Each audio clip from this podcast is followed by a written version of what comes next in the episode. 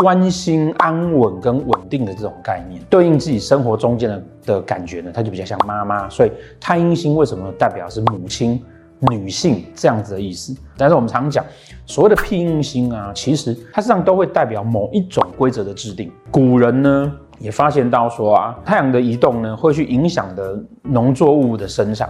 那太阴呢？太阴会影响潮汐，潮汐又当然是影响了那个捕鱼啊，哈这样子的事情。它没有那么直接的去影响人类生活。太阴的概念呢，被影射出来的比较是潜移默化的概念，潜移默化的控制，潜移默化的影响你，跟潜移默化制定规则。总之呢，太阴哈被影射成女性跟妈妈的概念，好，相对于太阳来说，也是我们在内心里面啊。